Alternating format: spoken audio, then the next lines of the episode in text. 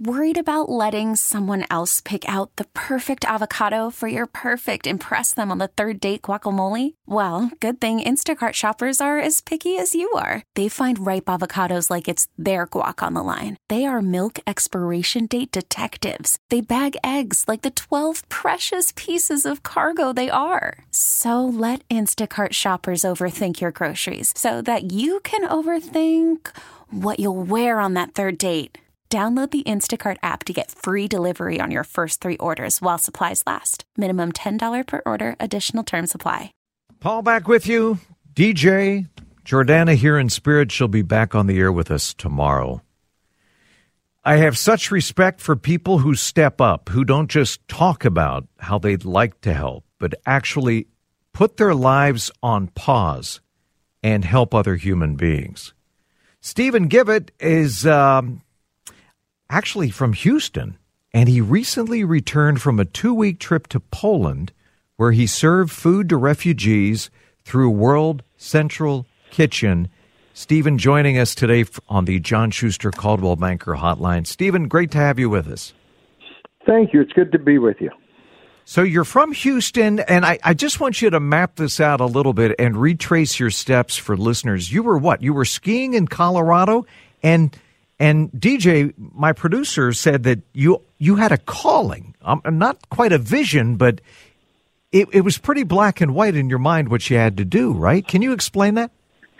Yeah, I was sitting at uh, at dinner with my son and grandson, uh, catching up on what was going on in this terrible war, and I saw a picture that I think so many people have told me they've seen. It was a picture of of a row of buggies left at a train station by Polish women for Ukrainian women who were arriving with children and didn't have a buggy.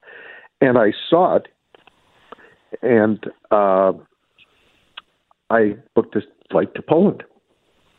Just, Literally. Just like that. Ten- yeah. I didn't know what I was going to be doing. I didn't know where I was going to be staying.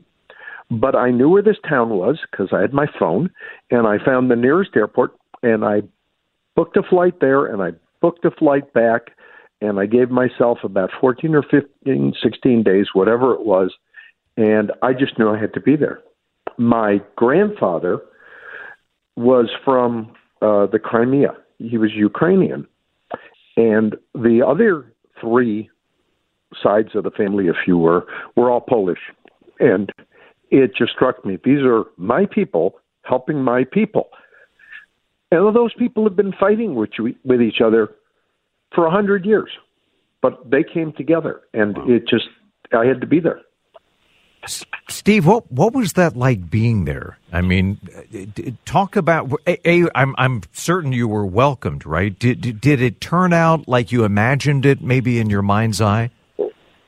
No, you know, you can't imagine. You cannot imagine all that's going on. Uh, the town of uh, Przemyśl has 60, 62,000 people, and half a million people have gone through there. it's it's and and they have to keep moving. They they keep spreading them out uh, beyond in throughout Poland and beyond Poland. Um, I literally I had no idea when I was there how I was doing what I was doing. I'm 72 years old. I'm I'm a skier, but I'm not in the best shape. And I was carrying around 80 peg, uh, 80 pounds of potatoes at a time. I was literally I wasn't aware of it, but I was literally running on adrenaline for 12 days in the kitchen. When I got home, my whole body was swollen and bloated. It, it was a week before I physically recovered and the emotional recovery is still a work in progress. Talk a little bit. Uh, you're Jewish. How how does your faith enter into this? You said it was a calling. I mean, was was there almost like a religious imperative for you to go? My son-in-law is a Lutheran minister. He lives a few miles from me, uh-huh. and uh, in the Lutheran faith, a minister or pastor gets a calling. He doesn't get hired into a new job. He gets a calling. And I never understood that word until the moment I booked that flight. It it was it was an imperative. I could not fail to be there. It was I, I was just drawn. Stephen, I think I think it must be something like the day after Pearl Harbor. Yeah. Almost like being hit by lightning, and, and you know it when Yeah. it happens, and uh, yeah, there's no gray. It's it's it's black and white. What what advice would you have to people here in Minnesota in the Upper Midwest? People are listening uh, nationwide on the Audacy app.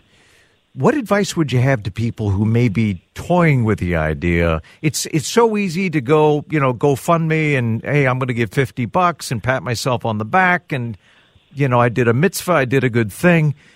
What advice would you have to maybe it's a small minority of people who could do more than that, who could show up and be part of the solution, be part of the healing process in Poland or in Ukraine? What would you say to them right now, Steve? Well, first, let me tell you the advice I have to everyone who thinks this war is unjust: is do something. If if you cannot go, you can't go. If your health won't allow for it, if you can't afford to take off work, or if you can't afford the ticket, it's okay. There's something you can do. You can write a letter to your elected officials and tell them what you think needs to be done. Everybody can do something. If it's not money, if it's not a letter, if you want to go, I say do a little more planning than I did. It, accommodations are really tight there. The first uh, week, I was driving 90 minutes over the Carpathian Mountains, two mountain passes each way each day, because I couldn't find lodging nearby. But but just just know that it will change you forever. It will change what you think is important. It will change your sense of who you are and what you're capable of doing. And it will make you appreciate how lucky we are for all the division in this country. We are all so lucky to be here and not to have to. We have our problems.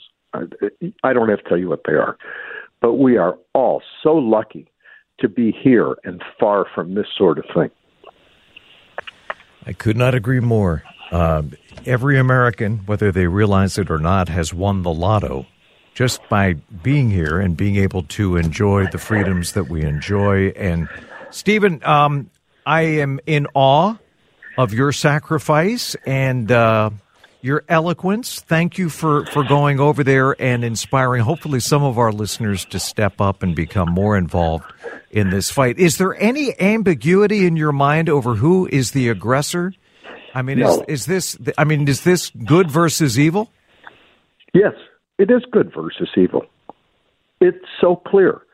All you have to do is see a 75 year old woman walk through the door when she is entering Poland and hear her describe how she had spent four weeks to get 700 miles, part on foot, part on local buses, had one to two slices of bread a day.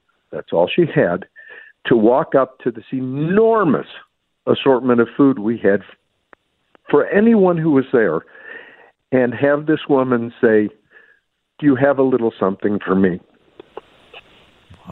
If that doesn't tear you apart, nothing will. Stephen Gibbett, thank you. Thank you for sharing your story on CCO. God bless you, and uh, thank you for what you did and what you're doing right now. Thank you very much. You have a good day. You too. Thank you.